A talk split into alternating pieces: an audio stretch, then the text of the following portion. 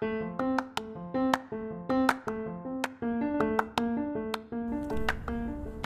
guys and hello to my listeners.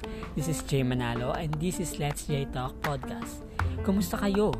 Narito ako upang magbigay ng inspirational, motivational messages for all of you. At narito din ako upang magbigay ng mga advices and stories na for sure makaka-relate kayo. Follow me on my social media accounts on Facebook, Twitter, and Instagram at JM2004 and follow Let's J Talk Podcast on Facebook. Let's J Talk Podcast is also available to listen on Spotify, Google Podcast, Apple Podcast, Deezer, TuneIn, Zeno, Gamer Radio, Pocket Cast, Stitcher, Radio Public, Podcast Addict, Podsell, and Anchor.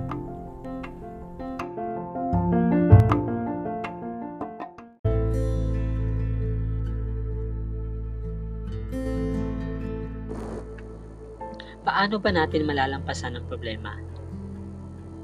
Hello, kumusta kayo? Ako nga pala si Jay Manalo at ito ang kauna-unahang episode ng ating Let's J Talk podcast. Sa episode na to, pag-uusapan natin ng patungkol sa pag-asa. Ito ang katanungan. Paano ba natin malalampasan ang problema? Oo, mabigat ang problema. Piling mo nga, wala ng pag-asa na matapos ito. Piling mo hindi mo na kaya. Piling mo forever na ito sa buhay mo. Marami ka lang piling, di ba? Pero ano nga ba ang dahilan kung bakit tayo nagkakaroon ng problema? Ano nga ba ang malalim na dahilan kung bakit at paano tayo nagkakaroon ng problema? Binigay ba ito sa iyo ni Lord para pahirapan at magdusa tayo? Binigay ba ito sa iyo dahil deserve mo? Sa, sa episode na to at ipag-uusapan at tungkol sa pag-asa. Kung may pag-asa pa sa lahat ng nangyayari sa ating buhay, sa mundong puno ng problema, sa mundong magulo, may pag-asa pa ba? Sa buhay natin, hindi nawawalan ng problema. Pero napapalitan ito ng panibagong problema. Pabago-bago ang problema natin minsan sa school works, and more problems pa. Na-explore na nga natin ang lahat ng problema eh. Yung iba nga na natin natin problema, is problema na natin ngayon ulit. Pero sa kahit anong problemang to, malalagpasan mo to. Dahil walang pinagibigay si Lord na problema sa iyo na hindi natin kakayanin. This is also challenges from God.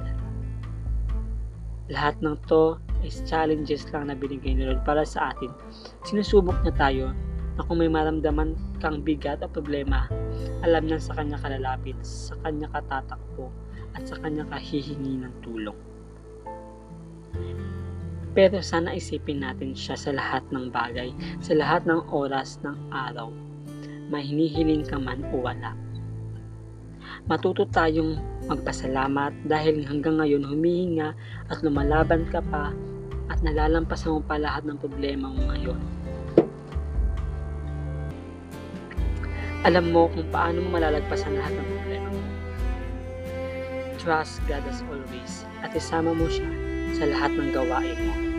At doon mo maaalala ang pag-asa na kailangan mo dahil sa kanya mo lang matatagpuan ang pag-asa na matagal mo nang hinahanap. Alam niya ang problema mo kahit hindi mo sabihin sa kanya. Kaya handa ka niyang tulungan, kaya ka niyang tulungan, hindi mo man sabihin sa kanya dahil alam niya dyan sa puso mo na may dala kang bigat. Pero kung ititimbang mo ang pag-ibig ng Diyos, tiyak na mas mabigat at matimbang ang pag-ibig at pag-asa na madala mo kay Lord. Kung may Diyos ka sa buhay mo, tiyak na makakaya mo lahat gaano man yan kabigat. Sa bigat na yan, may papalit si Lord dyan na mas gusto niya for you, na mas deserve mo for you. Kaya huwag kang mainip God is always provider. Kaya kapatid, manalangin at magtiwala ka sa Kanya at malulutas mo lahat ng iyan. Lagi mo lang tatandaan na andyan siya para sa iyo. Hanggang sa muli sa susunod nating pag-uusapan. Bye!